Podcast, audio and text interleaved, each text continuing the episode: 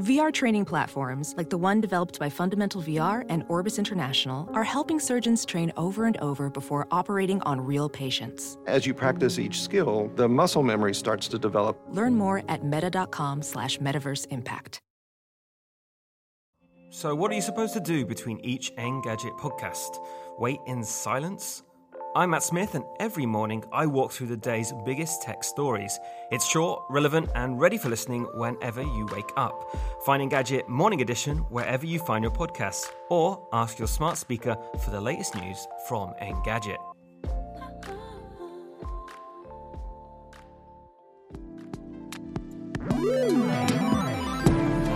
What's up, Internet, and welcome back to the Engadget podcast. I'm senior editor Devindra Hardawar. I'm reviews editor Cherlynn Low. And today it's all about Samsung. So much Samsung. Five different Oof. devices from Samsung. So you're going to get tired of hearing us saying Samsung. Samsung. Samsung. All day. All day.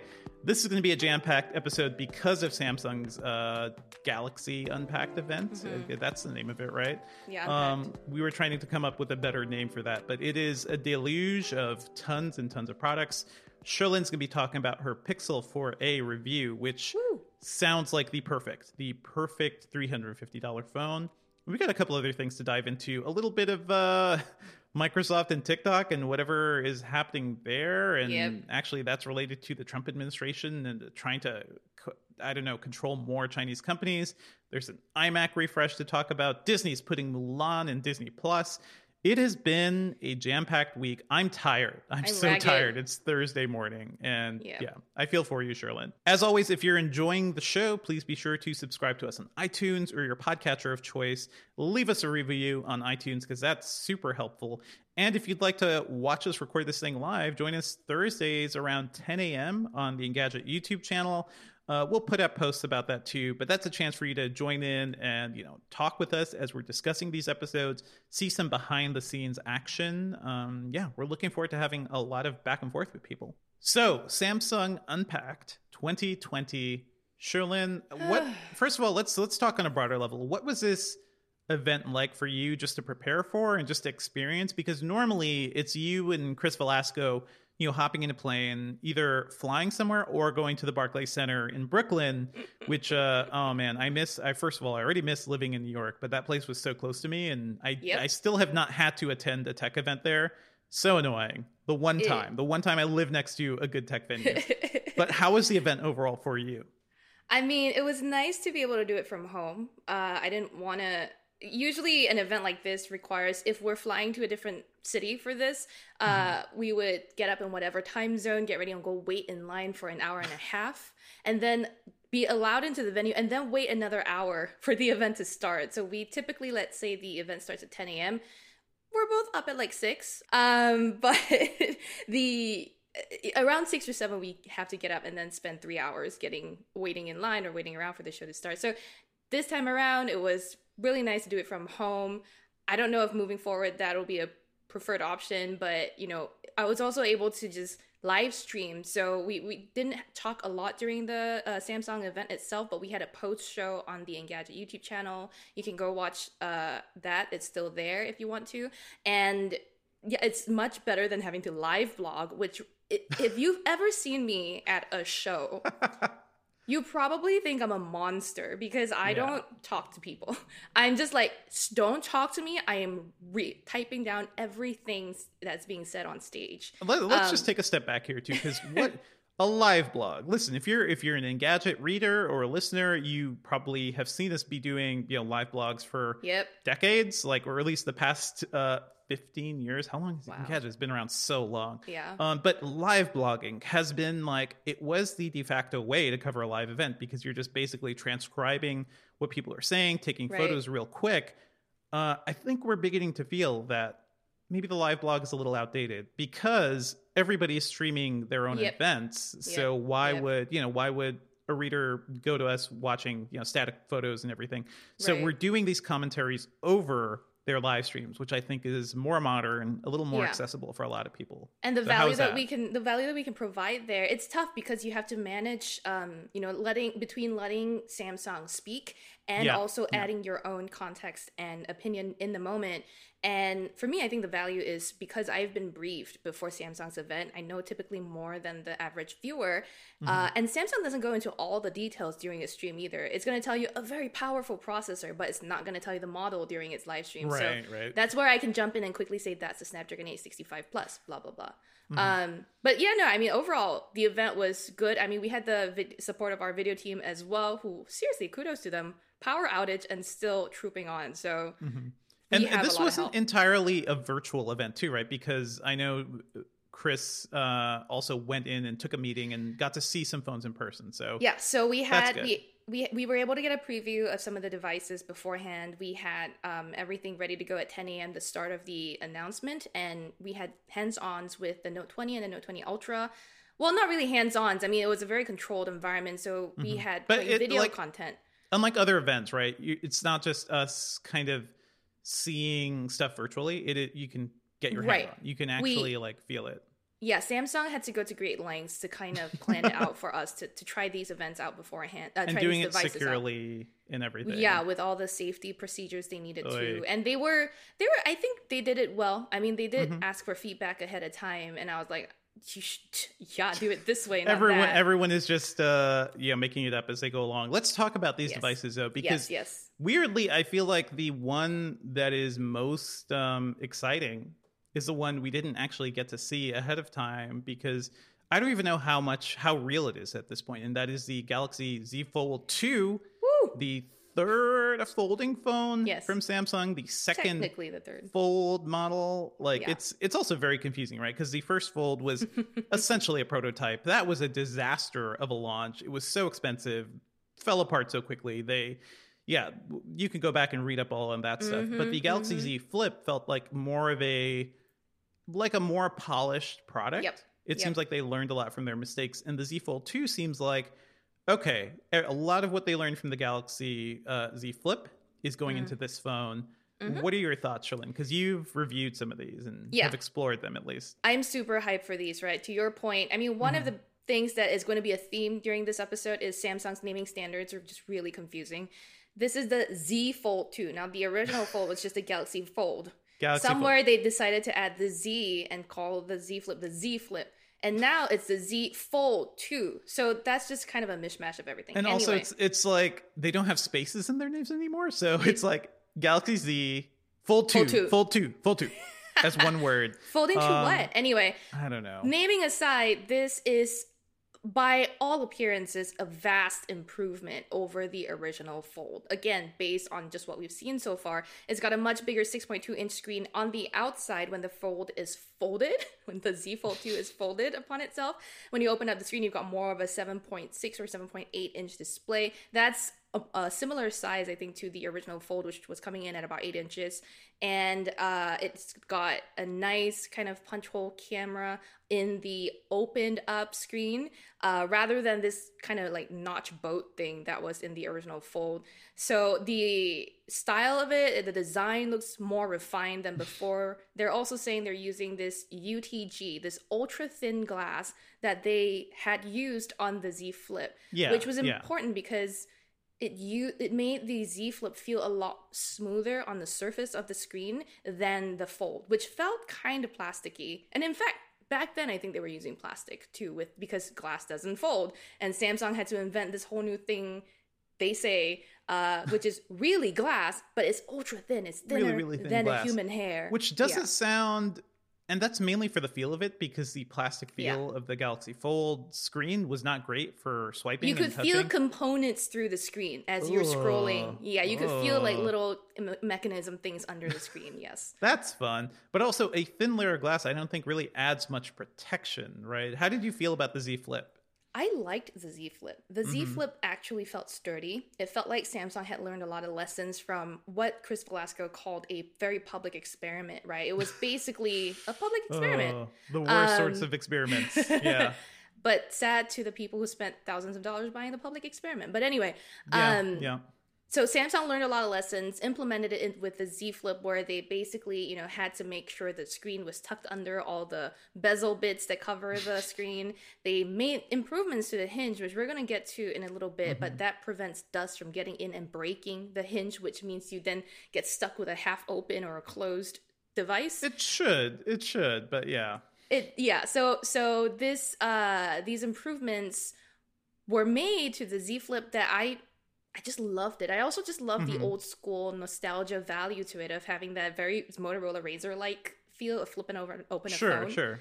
My it was poor poor Motorola and their their Razr reboot. Like that's oh man. Samsung I just did it for better, them. Did unfortunately. it much better. You know what? Yeah. Good good on Samsung. Good for you, Samsung. Like I mean, sad that you're Yeah. Crushing your competition like this, but good mm-hmm. for you for learning you. from all these mistakes. And here's the thing, like it sounds like I typically rag on Samsung. What I do is I rag on first generation products from everybody. Yep. But I think Samsung compared to a lot of other companies, Samsung needs like two or three generations to really get a handle of its products, right? I think the Galaxy phones, like the original Mm-hmm. Galaxy phones, it wasn't until the S3 where things were really good and you're like, Right. "Oh, this is an iPhone competitor." the, and I the feel like S5 was like, ooh, yeah. yeah, yeah.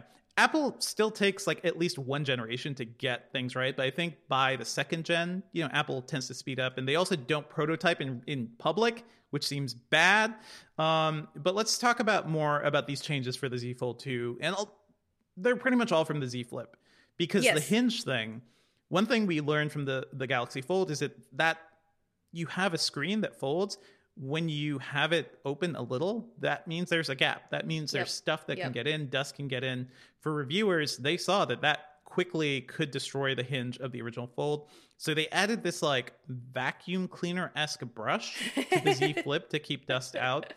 They say for the z fold 2 it's a little smaller and thinner but it's the same basic concept that it blocks dust but it also like will self clean the phone too or self clean the hinge. Here's the thing i don't know how much we can trust samsung about this because iFixit tore apart the z flip and the first thing they saw was like that's a ton of crap in the In hinge. the brush, yeah. yeah that the brush didn't block or clean out so i don't think it's foolproof.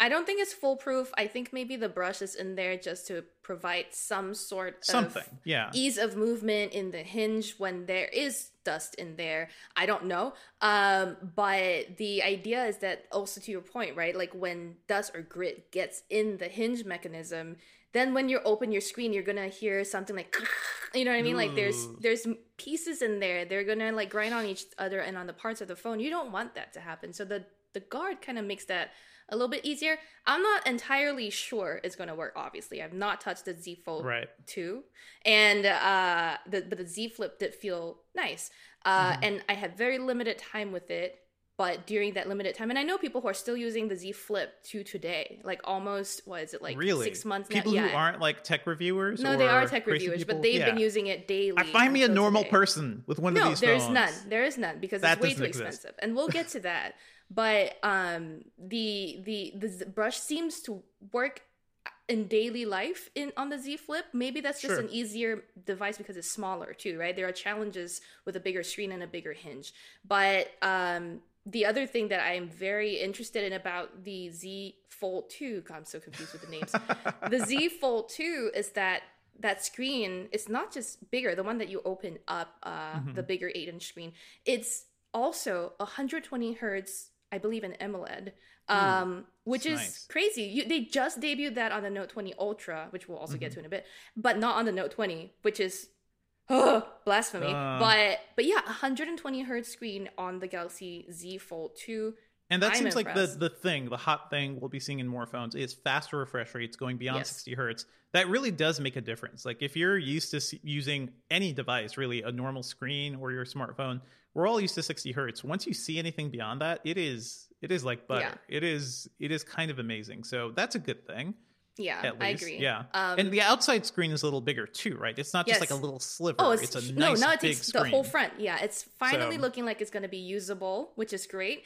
Mm-hmm. Um, and the design looks refined to the point where if it's folded in half and you hold it like it's a regular candy bar phone, I guess, um, it doesn't look like it's a chunky, you know, like couple of candy bars stuck together. It's kind of a situation. Mm-hmm. Okay. Um, it looks, it's going to be an interesting year for dual screen phones because the Surface Duo is still on track to come this year, and that is Microsoft's like really cool courier style Yeah. booklet.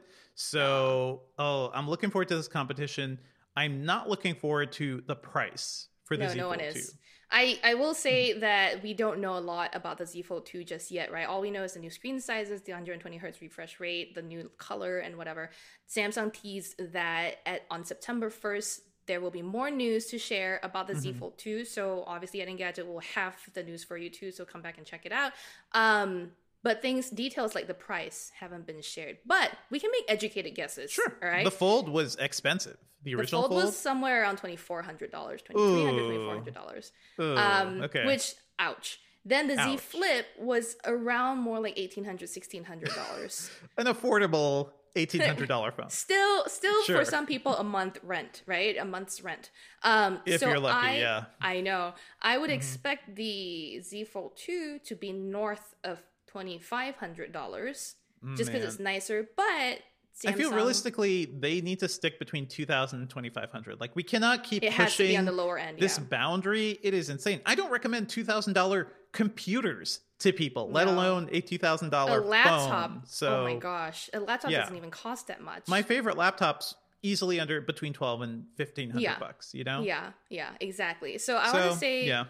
I, maybe Samsung's going to hear a lot of the feedback because there's been a lot of criticism online. But maybe Samsung's going to hear some of this and be like, okay, we're going to make it cheaper. Here it is at 19.99, No. and that's still very expensive. But I guess That that's old Samsung that used to like really, you know, push push the boundaries on on margin of- and everything. Mm-hmm. I don't think new high tech Samsung that's actually at the top of the field will will do that. They're Yeah, just they're- be like deal with it. You want you want this cool phone?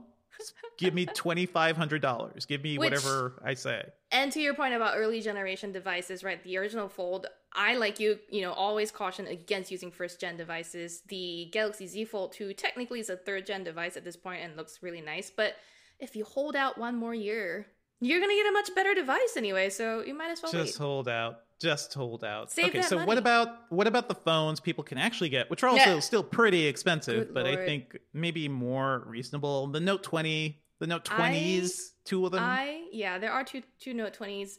Let's break them down. Okay, we've got the Note 20 and the Note 20 Ultra. The Note 20 Ultra is the big boy. Okay, it's got a 6.9 inch screen, 120 hertz refresh rate, powered by the Snapdragon 865 Plus. It's got the you know quad sensor array, you know quad cameras or something like that, similar to the S20 Ultra, where there is a space zoom feature. Um, and then you've got the S Pen, right, which has been improved to have a latency of nine milliseconds, and Okay, together with good. the yeah, together with the 120 hertz refresh rate, that makes for like makes your writing just feel like it's flying, right? When you're writing on Mm-hmm. the screen, there's it feels like there's almost literally no delay, which for me as an S Pen user in the past, I've never really even had a problem with the older latency rate. So this is going to be much it's better. one I'm of those hidden try it. benefits of faster response rates that I don't. We keep saying like you have to see these things to really understand how Yeah. it makes a phone screen better. But I can understand like with a stylus, like that is all about the instance of detecting when you're hitting the screen and how you're moving the the actual pen. I think Apple did a good job with the iPad Pro because Mm-hmm. the iPad Pros um, also had higher refresh rate screens, and combined with the pencil, they did a good job of interacting with that. My favorite, the thing I think feels the best though, is the Surface stuff because they put a lot of work into the actual Surface Pen and the tips, and the tips like making the tips feel like they're pens, pen on paper. We- is the we- experience I want. Yeah. We talked about this when we were preparing for the show today, Uh-huh. and I just feel like I've tried all three styli. Sure. Well, no, actually, not so much time with the pencil, which I hear is a very good stylus.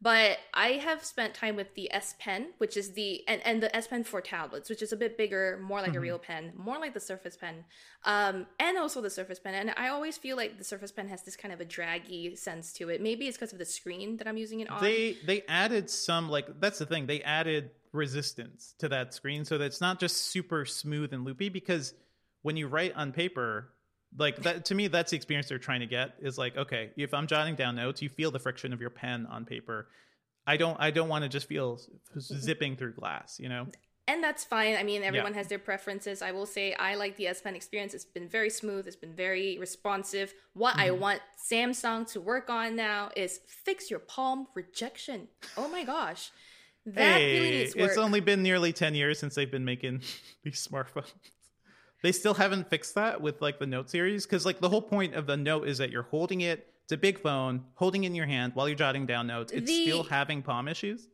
Well, it's I I'm and I'm shouting out more to the my last experience with the S Pen, which was the Galaxy Tab S6 Lite. Now that device, Sure.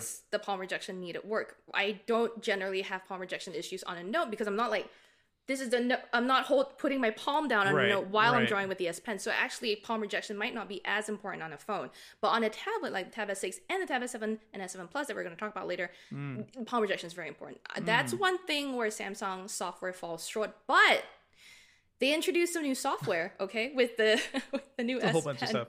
Oh Let's, my gosh, let's, so what about the Note 20s? We got 5G. Is that we've got exciting? 5G across the line. It- five- is that standard or do you have to like go for the standard. 5G option? It's standard across both devices uh, this time around, and I mean, good, good on. If you're a person that's looking to buy one of the Note 20s this year, you're likely going to expect 5G because the Note line is for power users, early adopters.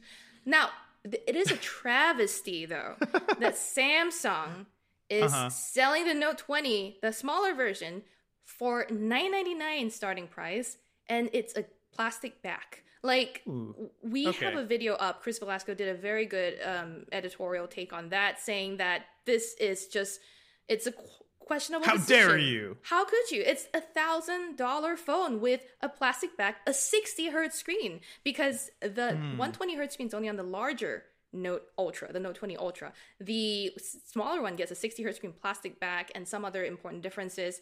Uh, I was reading the comments on that video that we put out uh, on this topic yesterday, and everyone seemed to agree. All the Note users, Note users demand more from their phones. It's supposed So- to be the premium premium above Yeah. the standard Galaxy line. So that is Yeah. wild to me. Let, us just take a rewind to 5G by the way. You're saying 5G across the line. What does that mean for consumers? That means for the few people who have 5G access, they can walk down like a city block and have very fast internet. But if they turn left or turn right, they're going to start to have trouble, right? Uh, well, Our I mean, 5G coverage on- is still bad. I mean, yeah, Yeah. again, there are people who were asking me on Twitter about the Pixel 4a and 5G and why it doesn't Right. have 5G. And there are people for whom 5G is important because either they're going to hold on to their phones for the next two or three years and they want to be able Sure, to sure. use it when the networks come on, um, or they just really are in a city already having good 5G coverage. Good for you, okay? But Mm-hmm. It depends to Devindra's point, right? If your experience is going to be good or bad depends on the type of 5G that you're experiencing. So T-Mobile did announce, I think, this week that it's launching. It's got its first standalone 5G network, all online. But bear in mind that T-Mobile largely uses Sub Six, which is just a step above 4G LTE. It's not that mm-hmm. much bigger, better. It's 25% faster speeds. Millimeter wave 5G, which is where it's at, and you'll hear this called ultra wideband on some carriers, um, is the one where you're going to see vast improvements. But to Devindra's point, it's hard to maintain a signal to. You need a line of sight. A line You need of line of sight. sight.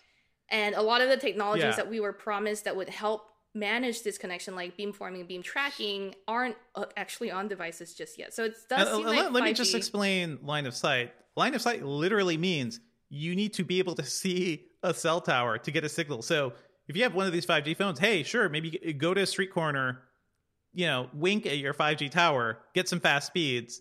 You go back home, you go anywhere else. Yeah, Um, you're yeah. out of that range. Yeah. You're back to 4G.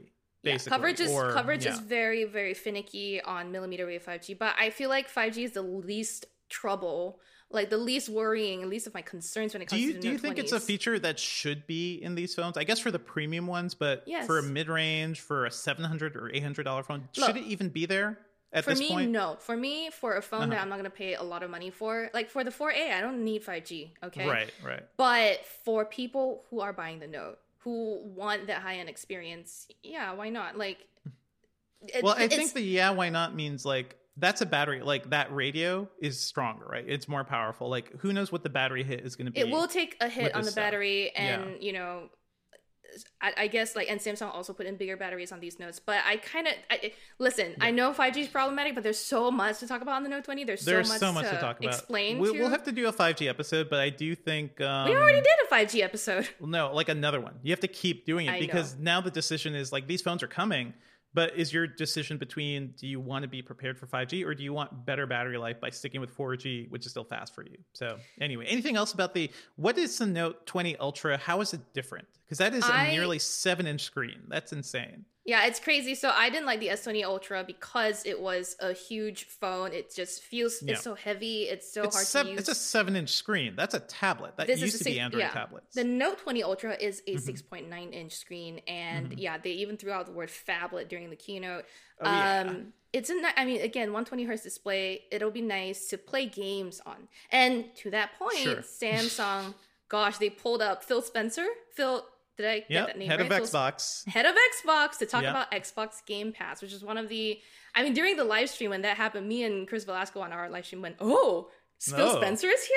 Well, also Game Pass and XCloud, which And is the main thing. xCloud. And So- XCloud is the like streaming game service that's going to be launching later this year Yes. for Game Pass subscribers. Yes, That and so if you pre-order, if you pre-order the Note 20 uh, Ultra with the bundle, you're gonna get three months free of XCloud when it's live. You're gonna be one of That's the nice. first people to be able to try that out. Now, it's like a I forty-five dollar value. Yeah. Yeah, I was very interested to see Microsoft collaborate so tightly with Samsung here because the other thing about the Note line is its multitasking productivity prowess. And Microsoft has worked with Samsung to get good integration with Office tools like Word, PowerPoint, and Excel on these phones through, um, I guess, Dex. And we'll get to Dex later on. But um, yeah, There's so, much to talk about. Curse you, a- Samsung. A lot to talk Oh, about. man. One episode. This episode's gonna be long, y'all. So if It's you want to come long. back, take a break, come back and listen. in a little bit, That's fine.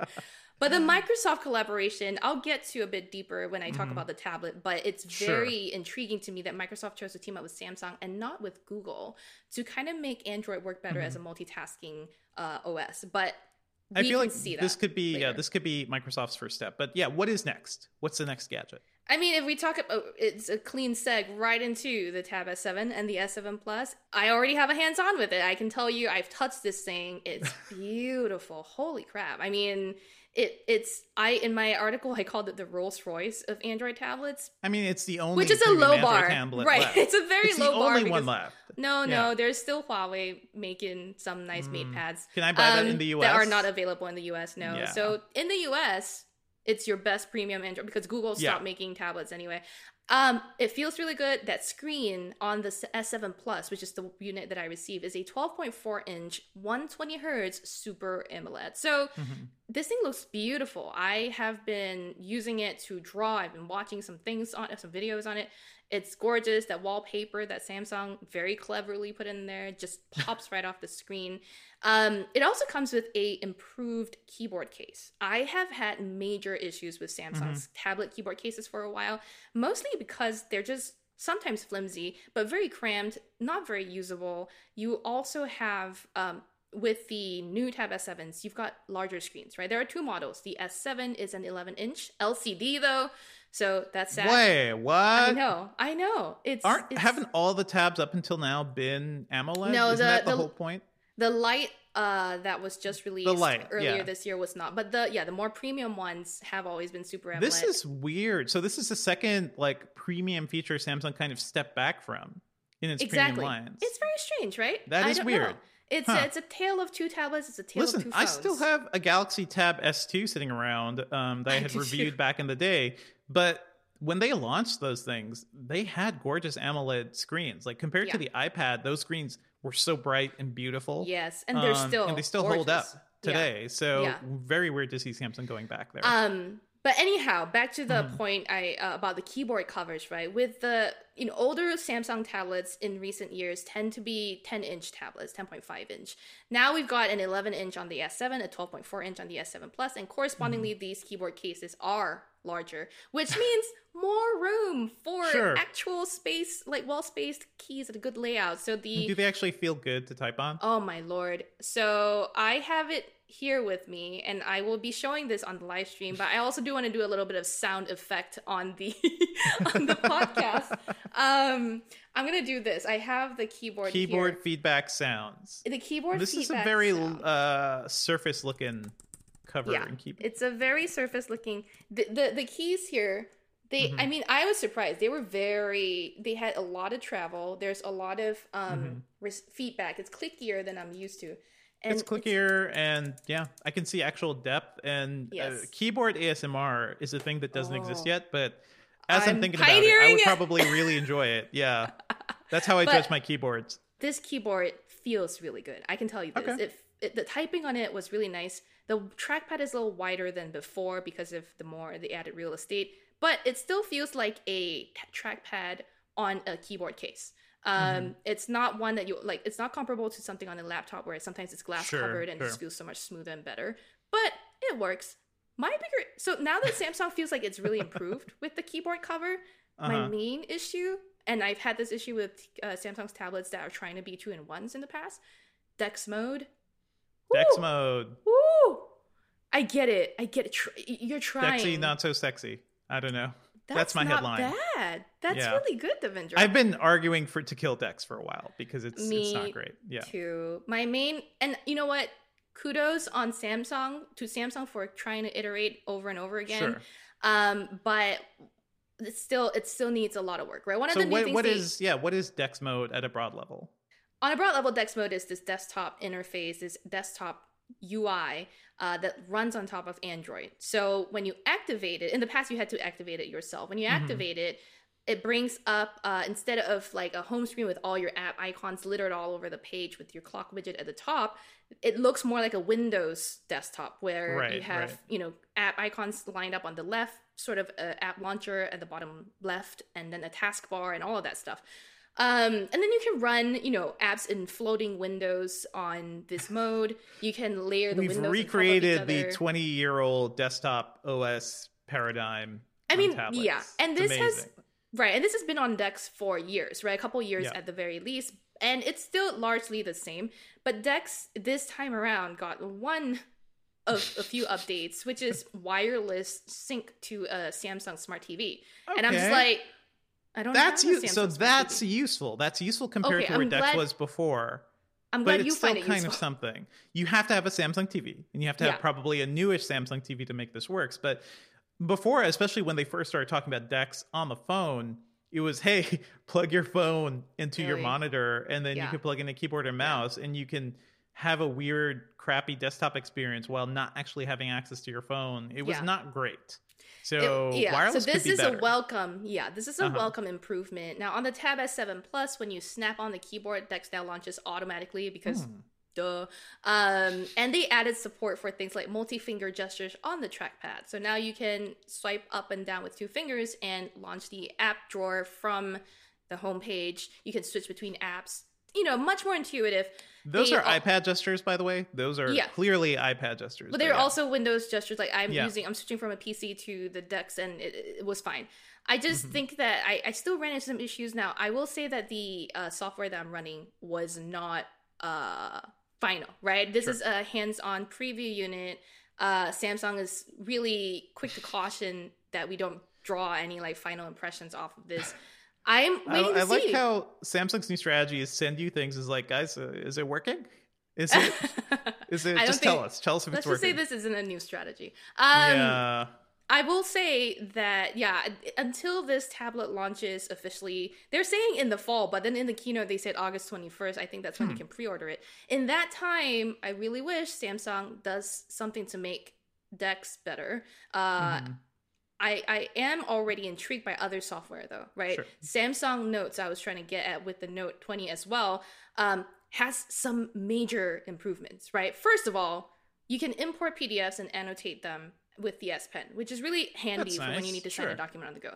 The other more intriguing thing is audio transcription, it looks like. You can Mm-hmm. pull in an audio recording or record audio from the app. And then as you're recording, write notes and have your notes sync to the time of when the recording is. So, like, for example, when you play it back, you remember you jotted down a note at three minutes in. That's super useful. That could be cool. Oh my yeah. gosh, that's incredible. And it's very similar to Otter.ai and other services like that, like Yeah, Google's Recorder yeah. app already.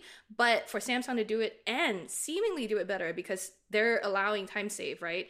I, I just can't wait to check that out. We'll see. We'll see. This sounds like one of those things that makes a great demo, and then once you start using it, who knows Well, yeah. how realistic it actually is. One thing about Notes too, uh, there that Microsoft partnership goes all the way to Notes. Like that's going to sync to Outlook. Your Yep. Samsung Notes are going to sync to OneNote, and Yep, that live is- sync. that's some useful like usability stuff for Yes. um for PC users. Like when you're going back and forth from devices. Just shout out to that. What are the prices for these things, Cherlynn? And how do you think they compare to basically to the iPad Pro, which it seems like what they're fighting against.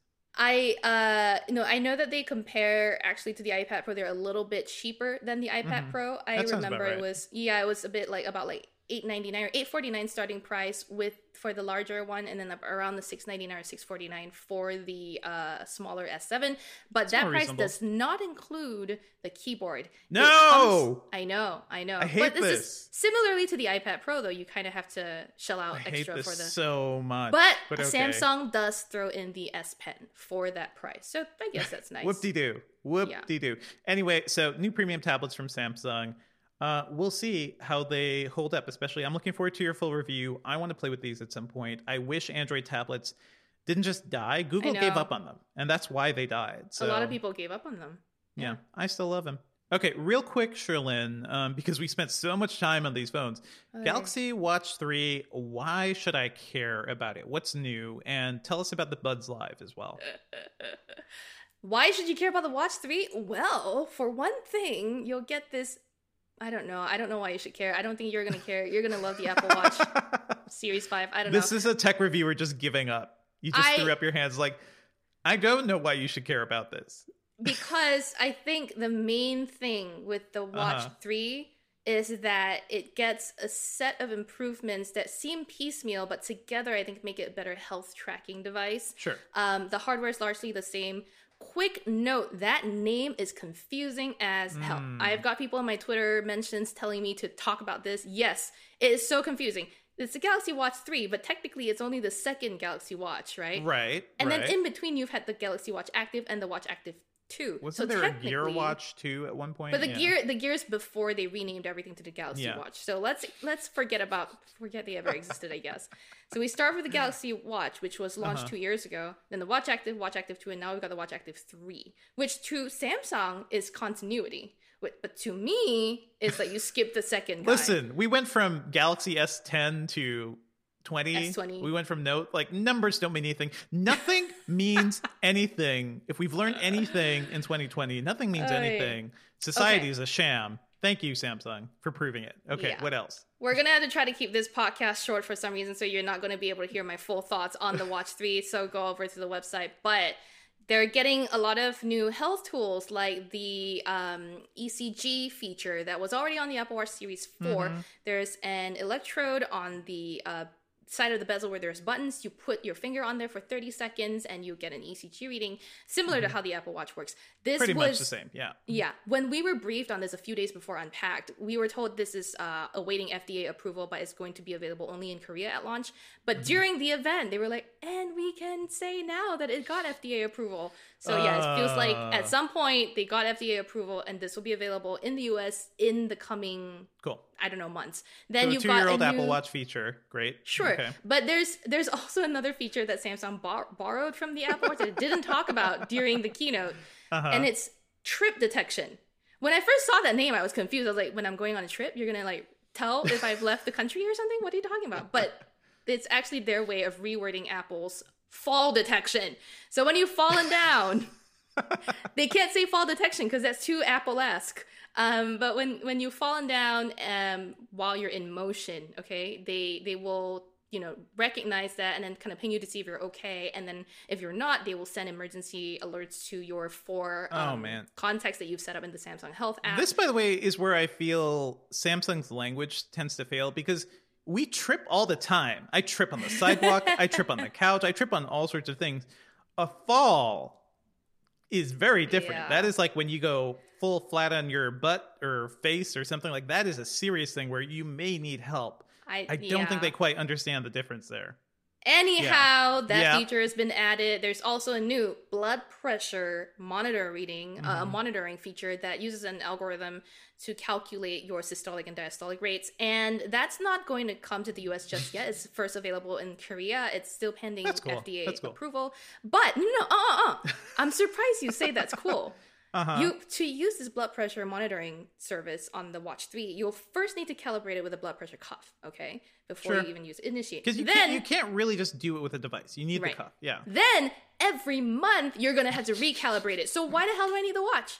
I'm just gonna buy They the should Block Perfect cuff. uh they should give you the cuff with the Yeah. watch or something. Let me. Anyway. I, I can't get over the trip detection by the way because I want. You're so funny. Will, will the watch just like every time I like slip a little on a carpet, is the watch going to be like, "Hey, hey, you okay?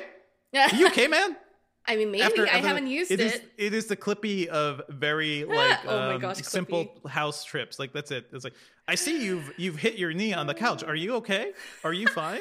well, they Thank did you, Samsung. they did go to lengths to explain that their trip detection will only happen while you're in motion, not while you're idle or whatever. So Yeah. I don't know. I still don't know how it will work. I will be Listen, getting some time with the watch. I, I just soon, so I'll let imagine tripping over my cat and Bixby being like, uh, "What happened? Are you okay? I- Is your cat okay?"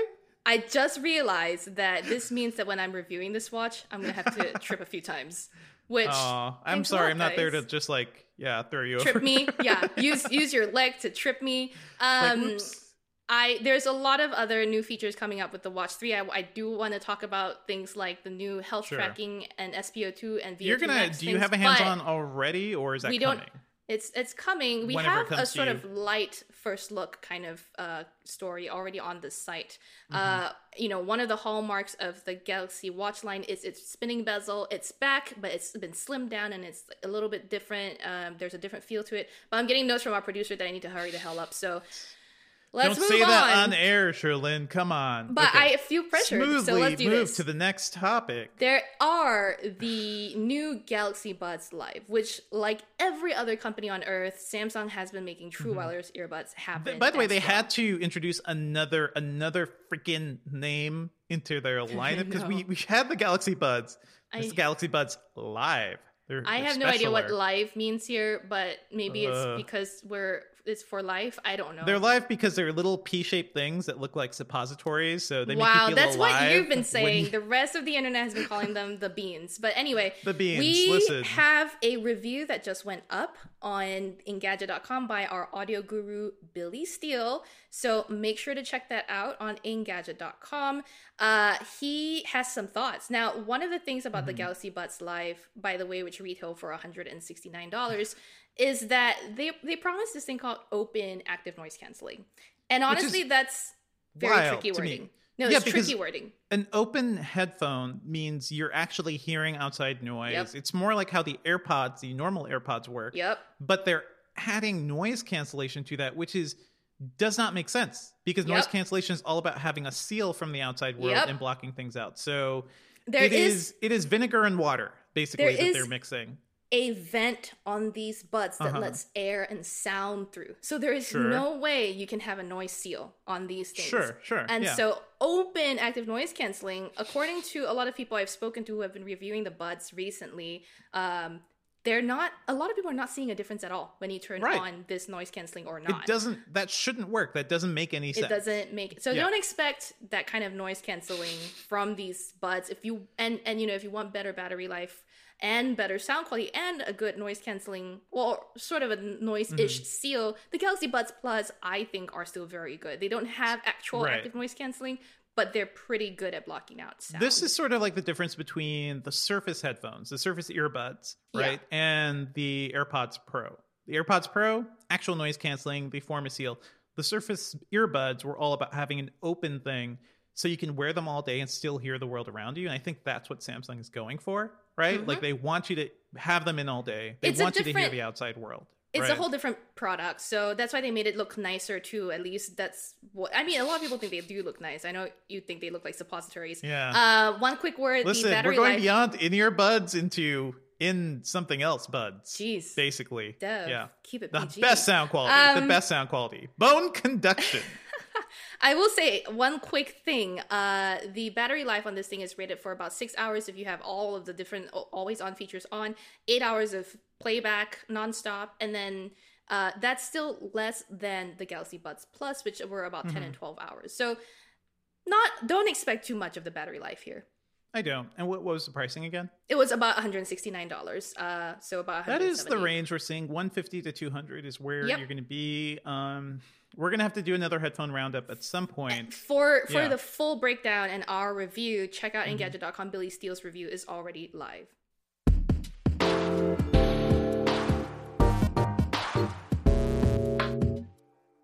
Cherlynn, let's talk about the Pixel 4a. You called Yes. it the best mid-range, the best $350 smartphone. Yes. I kind I agree with you. I for once I completely agree with you, but it looks fantastic. How like how is it? So my biggest thing about this is that for $350 you're getting a flagship level camera and flagship level performance. The hardware itself in terms of the CPU might not be flagship level, but the um camera Jesus, like it's the same sensor as on the Pixel 4. Sure, sure. And because of Google's processing algorithm, um it's just a just much better than any sub $400 camera I've seen. Yeah, And yeah. to me, cameras like one of the areas that mid-range phones tend to fall short on and to see this be so much better now. In fact, again, flagship level. Like I played a game with Chris Velazco during my review period where I'm like, "Hey bro, guess which phone took this picture, the 4 or the 4A, hey." And he only guessed it right like 50% of the time. Oh really? So that's telling because sometimes he was like, "This is a 4A, no, this is a 4," and it's like, it's so hard to tell. Um, that th- these are the two main things for me, right? Camera and performance. But you also get what is Google's first true all-screen phone. This is a 5.8 inch display. Uh, it's a it's an OLED, and actually, let me nope, I don't No. fully. Actually, I'm Yeah, not sure if it's it? an OLED. I'm I almost can't imagine 100 it's OLED percent sure. for th- for 350. You know what? Let me double check. Go. You, you know Just what the funny right thing? now. You know what the funny thing is that like I just wrote this review not that long ago, and I can't okay. remember because my head is full of Samsung we facts all right write now. our reviews in fugue state, so it's like I Oh go my back and see something I've written a year ago and have no recollection of that at all.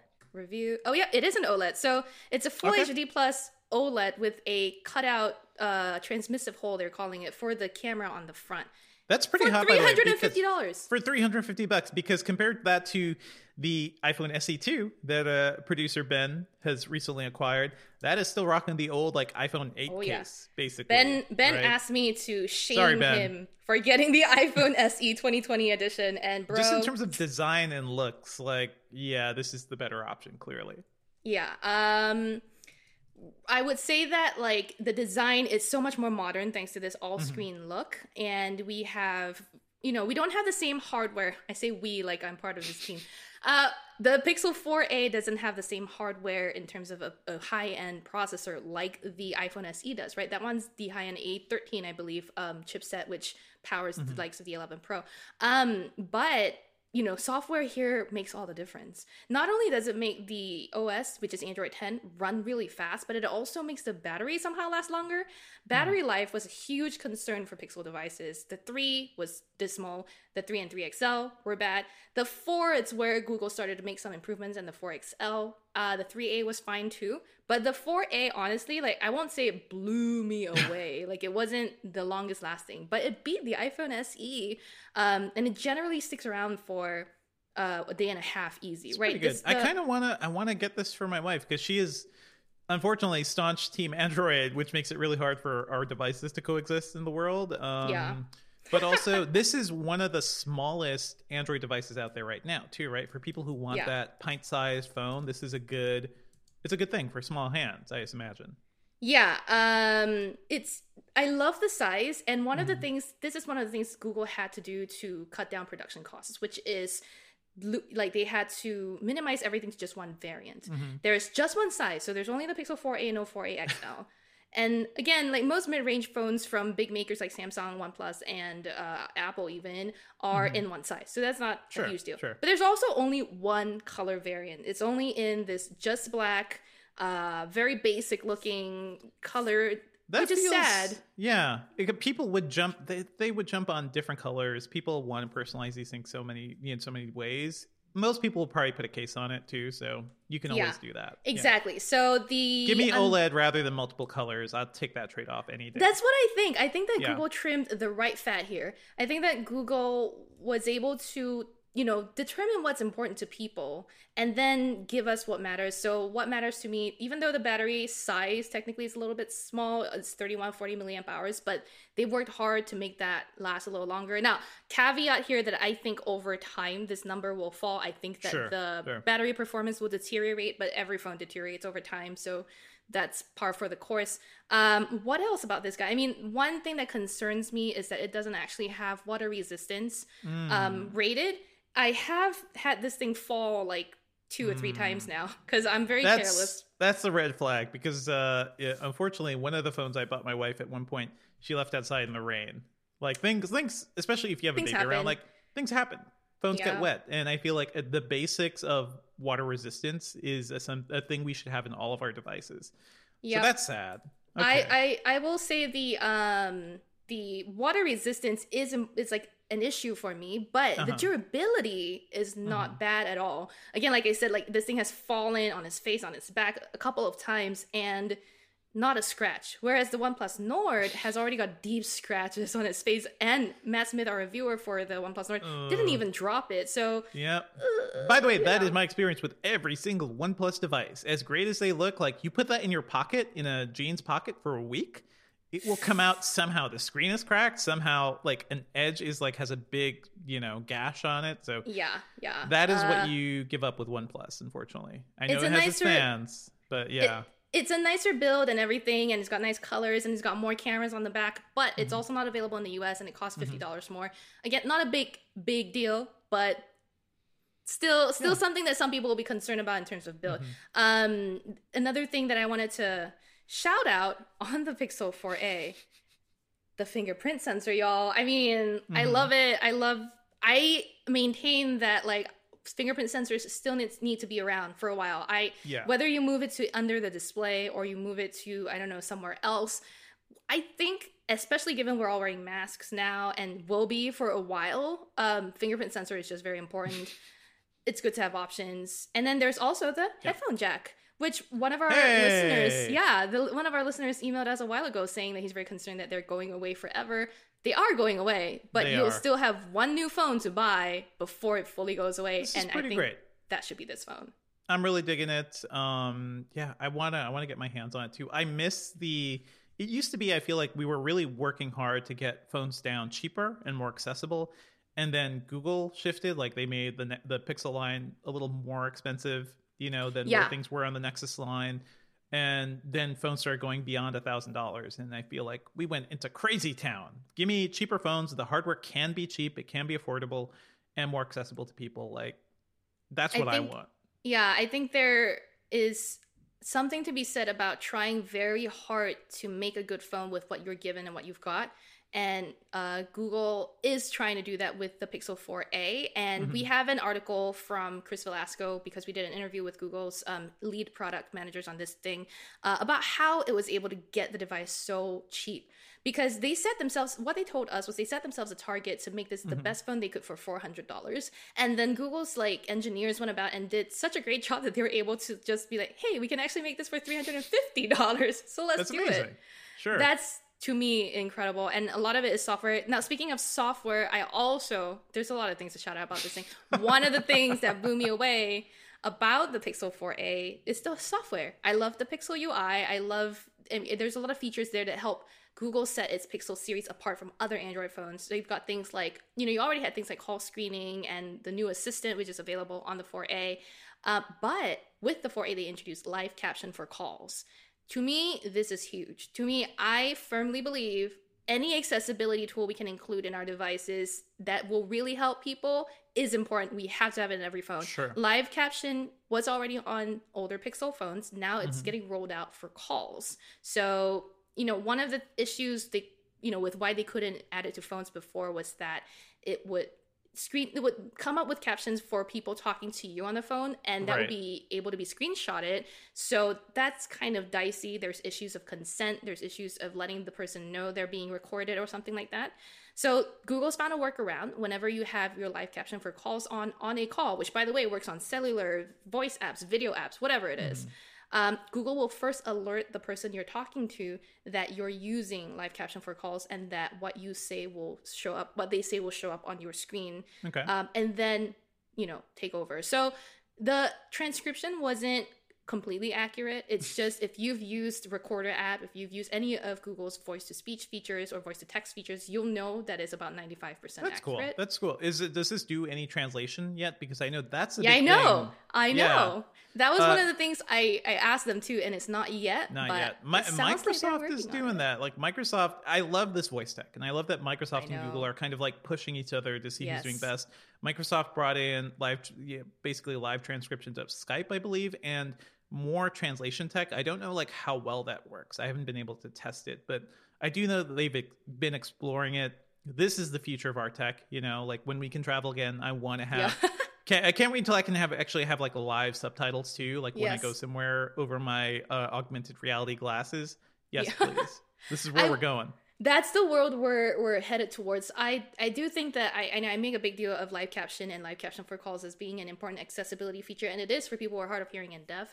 But it's also useful for just everyone. If you're on an airplane and the you know jet engine noise is just too loud, and you just want to hear what's going on in this video, and it works for videos that you've had on your phone, Right. not even you know streaming on YouTube or whatever. Um, it will work. It'll show you you know as a backup for what you need to hear or see it works in subway stations noisy cafes wherever you don't want to have the audio out or you can't hear the audio you need live captions it just is useful so Mhm. i think this is thoughtful on the part of google and companies like microsoft as well i want to see more of this Yeah, and great phone overall. A nice return, to, uh, nice return to form for Google, basically. yeah i i agree i mean there's just for the price there's no better phone sorry ben who just got the iphone se 2020 Sorry, sorry, everybody who got the iPhone SE2.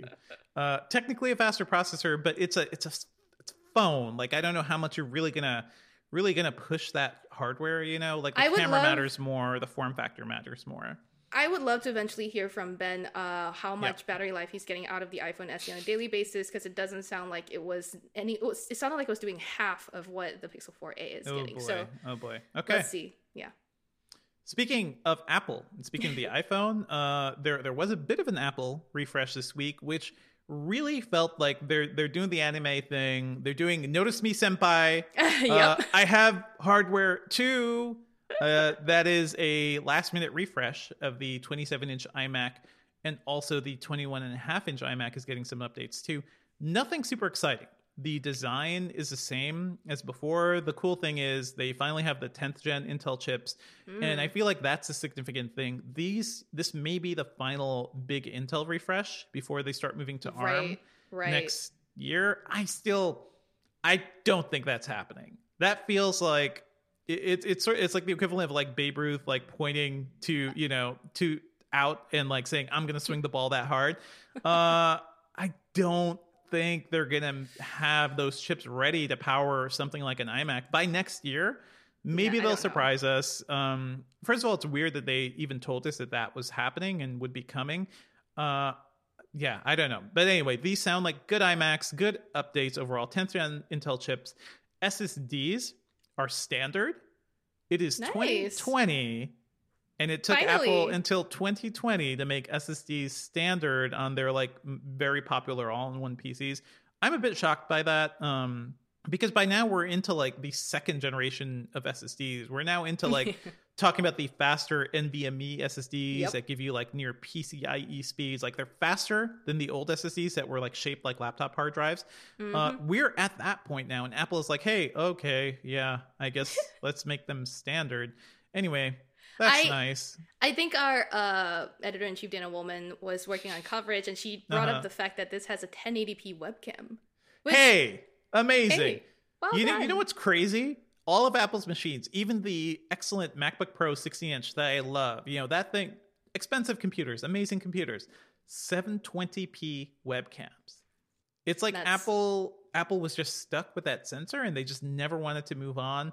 Uh, so yeah, finally they have 1080p in one of their built-in webcams in 2020.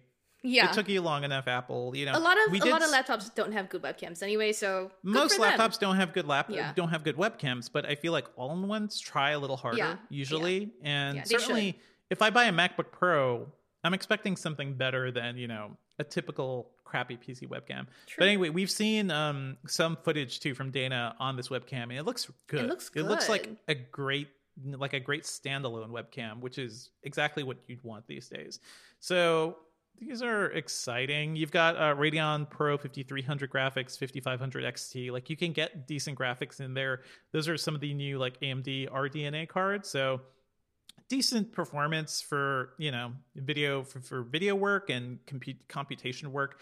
You're not really going to be playing games on Macs, unfortunately. Like Apple's just never been into that. But hey, new iMacs, they're cool. They're they're better for people who just really, really cannot live without an iMac. So we'll see what next year brings. I feel like that's the big one.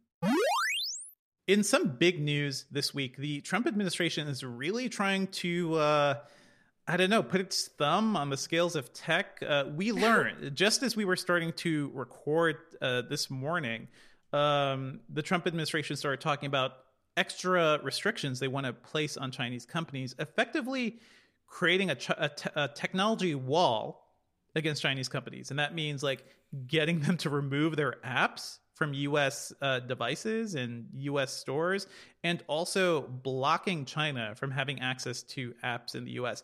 This seems like complete make believe, but this is not surprising given like the the sort of like I don't know political wall building philosophy they've really been going with. What do you think, Cherlynn? Does this seem feasible or anything? First of all, I don't like the wall analogy the wall. Like, just yeah. stop it. Like, we're building. Like, Trump wants to build his own Great Firewall. Stop it with guess, your walls, okay? But anyway, yeah. um, I think it's pretty ridiculous to expect that you can completely cut off a country as big as China from, you know, accessing your country in terms of its yeah. technology services and devices. Like, you're basically saying that no, we don't want any of your stuff. We we don't see any of your stuff being potentially useful to us ever at all, and that's completely untrue. They given the Chinese, state of the world, yeah, yeah Chinese products are in this country already. If you're gonna have this weird fear about everything that's made in China, mm-hmm. then like I'm sorry, but your entire house might need to be taken apart.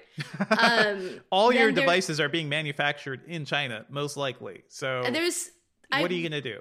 The article that went up today, uh, based off of the NPR interview, talks about how you know there's um, and I want to pull up the correct quote here so that I'm not uh, misquoting anyone. The the article is it was infuriating for me to read. It's well, um, and this, by the way, was a radio piece, so this is the written yeah. transcription. Let me just say, I woke up this morning, I was brushing my teeth, and then just hearing, I was like, okay, I saw, I heard the headline: Trump administration wants to block more Chinese companies, and then they just go into it, and I, it's just like trying not to choke on my toothpaste while I roll my eyes at how stupid this all is. Like that's what I was doing this morning. So uh, it doesn't sound like uh, you know uh, the host Sabri Ben-Achour was speaking with marketplaces Scott Tong, who just mm-hmm. also knows what's going on. He's not involved with the administration. Doesn't seem like though. So he was saying no. that the rationale Scott Tong said the rationale is that the U.S. needs clean networks in quotes to guard Americans' data and the secrets of US companies. So the plan might be to remove untrusted Chinese apps from Apple and Google app stores, including TikTok and WeChat, to stop American apps from installing on Chinese brand phones, to limit these Chinese cloud service companies from accessing data here, and to protect data on undersea cables from China. Undersea um, cables. Which, by the way, then, Google is going to be launching a new undersea cable soon. So that that is a thing. That is an important bit of connectivity. But this seems insane. Then my favorite part is where uh, Tong is also asked in this NPR interview, "What's the evidence that these Chinese tech firms are harmful?" And Tongos goes, We're still waiting for that in many cases. With Huawei, the government has yet to produce a smoking gun. Same with TikTok. Surely yep. there's evidence of hacking into networks. All countries, including the including China and the U.S., do that. Yes.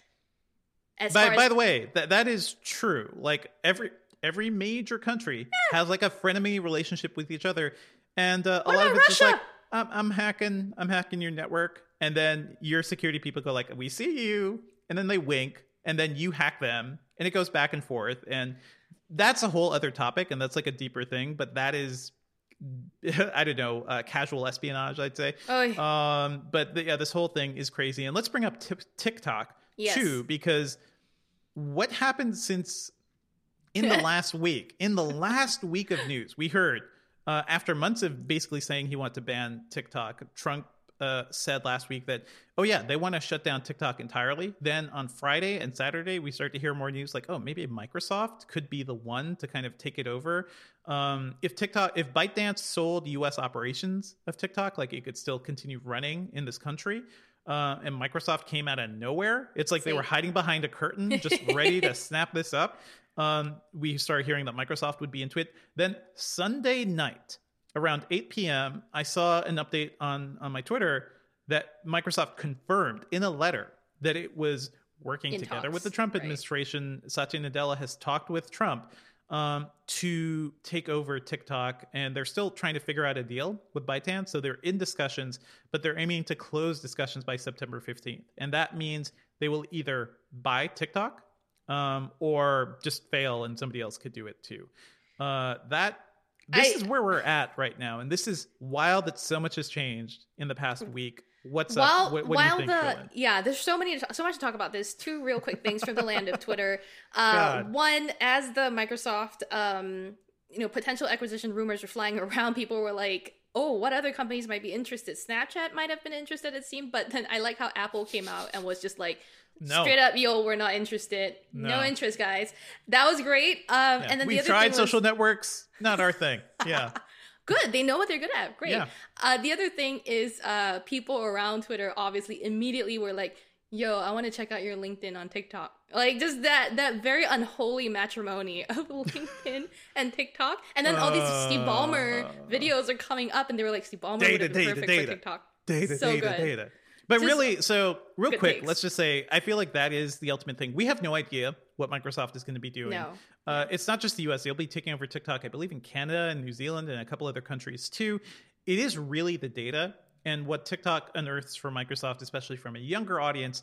That could be really powerful as it helps Yeah. Microsoft like try to figure out new products and how Yeah. maybe by learning these TikTok memes, you will learn features you want to put into like Windows, you know, uh, the movie editor or something like things people will actually want to use. Right. So that's the data we're really looking at. Who knows where all this is going? Uh, let's move on to what we're actually working on too. Cherlynn, this entire episode has been what you're working on. Is Oh, there anything else you want to shout out? I mean, yeah, I just got in the Galaxy Watch 3 and the Note 20 Ultra. Uh there is Coming soon. no there is no deadline uh really on some of these things. So you can keep watching me drip feed information. I will definitely be talking about it on our site and my social media, but Okay. still more that I can't talk about either. So There's more, so much more. And yeah, You, we're expecting Beth? a lot of different news next week too. So yeah, I'm Yeah. gearing up. Next week sounds busy. Uh, a lot of stuff we can't talk about yet, but sounds like it's going to be news heavy. And uh, I also just wrote up uh, Disney's earnings this past week where they announced that the live action version of Mulan, which has been delayed for a while, is actually coming to Disney Plus on September 4th for an additional $30. And I feel like that kind of broke it broke my brain a little and it broke like entertainment journalism because we were like, Yep. wait, what? You've never you've never talked about having additional like products for sale within Disney Plus. Um, and to clarify, yes, you will need a Disney Plus subscription, Subscription. to buy this And the thing. $30. So that's seven dollars a month plus or and or you know um, the seventy dollar annual plan. And Disney confirmed to us that this is not a rental. You'll be able to have access to the movie. I think maybe until it actually becomes a part of the Disney Plus library. Well, so they that's said like something another like- three or four months. Yeah, As but long you as you have, have a- access as long as you have a Disney Plus subscription, Yep. which to me seems, uh, you know, bleep me effed. Uh, but that's basically that's what it is. That's insane. You would never need uh, a subscription to watch something on iTunes or Vudu. So I wrote a piece about this, um, basically saying Disney has no clue what they're doing with Mulan. And I think that is the case. I think like there's a lot going on that's up in the air here. They're kind of experimenting, but it is wild to me that Disney never officially announced this. There's no tweet. There's no like written evidence of them saying they're going to do this. It was Bob Chapek on the earnings call just saying, "Hey, Mulan, September 4th. What do you think about that, everybody?" Uh, there's no press release. There's no like actual documentation for any of this. maybe And they're we- leaving room for them to change their minds. Oh no, they're definitely leaving room for like, oh, we're just gonna not do this or like change history, or if it fails, and I don't think it's gonna fail, but if they fail, they could be like, well, hey, did we really try that? You know, um, it's all it's all happened. weird. Uh, But go check out my piece. It's uh, very ranty because I just think Disney's kind of making this up as they go along. I feel like that's dangerous, and they haven't fully thought this through. Um, it is a good deal for families. Thirty bucks for a new movie you know, for a family, that is a lot cheaper than going to the theater and buying snacks and bringing the kids and managing the kids and everything. That's true. That's So I, I think on a broader level, it is good, but they need to deal with the access problem. And I think they need to link up with Movies Anywhere, which is, I think that's a property they're like directly in control of at this mm-hmm. point. If you bought it on Disney Plus, linked it to Movies Anywhere, and then like, okay, afterwards could view it on iTunes or Vudu or something after if you quit Disney Plus, That's fair. That Yep. seems fine to me. But right now, it seems like they have no plan. It's uh, they're like a chicken running around headless. It's just it's insane right now. So Oh boy. keep an eye out for more details on that. So let's move on to our pop culture picks for the week. Um, so much tech. I feel like, oh man, this is why uh, movies and TV are such a break for me. So I want to talk about I'll Be Gone in the Dark, which I know you've recommended already, Yes, Cherlynn. It's on. HBO. But this is So the good. you know docu series based on Michelle McNamara's book Yep, yep. about hunting for the uh, the Golden State Killer. Basically, um, it is. First of all, it is one of the darkest and craziest things I've seen in some Mm-hmm. time. Uh, it is genuinely scary. Mm-hmm, um, how she goes into how she's basically um, followed a serial rapist and murderer. Uh, followed the evidence, tried to figure out who he was, and Yep. she is somebody who's really into true crime. I think it's a really well made documentary, and she sadly passed away a couple of years ago. Yep, So yep. her book came out, you know, posthumously, and, and Mhm. yep, we they found this the Golden Gate Yeah. Killer, right? So like Killer, yeah. based on a lot of her work. So the show itself is good. Uh, it is terrifying. It is a, very disturbing, but I think it is worth watching just to just to see like how somebody can explore the dark side of humanity. And on a brighter note, I want to bring up Black is King, which is on Disney Plus, and this is Beyonce's visual concept album that's sort of like um it is her live action interpretation of The Lion King basically Amazing. and it is it's beautiful the soundtrack is excellent it's based on the album i think it's called the gift the album that came out alongside the live action lion king or the cg animated lion king uh, that she was a part of uh, it so is good. her kind of retelling the story um, based also on african myth and african religion and culture and things like that too so it's a visually lush beautiful Wow. incredible sounding um you know piece of art and she's credited with directing it too along with some like visual artists. There's some amazing work here so it's a great thing to just like turn on let yourself get swept up by it. It's not the sort of thing you know it, to me it's like an experimental art piece. Do not It worry about good. narrative. Like do Yeah. not worry about pieces connecting together. Go for the ride. Enjoy the journey. Enjoy the visuals. I think it's fantastic and that's on disney plus right now. You don't have to pay an extra $30 to see that. It's just there. So yeah enjoy it and Cherlynn, what's up with you? Yeah, Twitter was a buzz with Black is King. Now, I I, Mm-hmm. I saved my recommendation to hide from Devindra as always. I Which is now your thing. You just want to whole you want to surprise me with these I recs do. every time. So go for it. I have three things, one main thing and two quick shout outs. I saw Fast Color on Hulu for the first time. So good. Uh, it's so good, very So good. Mm-hmm. enjoyable, very very homecoming esque in its storytelling, but it's very nice. Uh, superhero type show, but very low key. it's a, like a low budget superhero movie Yeah. about motherhood, and I love oh it. yeah. Yeah. beautiful, well acted, well performed, beautiful work. Uh, Mm-hmm. the, and the special effects were great. The other one I wanted to shout out was everybody's seen this already. The Umbrella Academy season Sure. two was nice. I enjoyed it. I saw all this during the weekend when I had time to take a quick break from all of this work that I was killing myself over. Uh-huh. Um, but Umbrella Academy, nice development for all the characters. If you enjoyed the first season, you enjoyed the second one. Now, my main recommendation is something I'm pretty sure Devindra and you, dear listener, Okay. have not heard of. It is this series called Invisible Stories on HBO. Devindra, have you heard of it? I've heard of it. Yeah. So this is near and dear to my heart. It's Uh-huh. from a Singaporean filmmaker, and it's about some uh, people living in a housing estate in Singapore. It's six short stories that aren't really that connected, so it's more like an anthology series.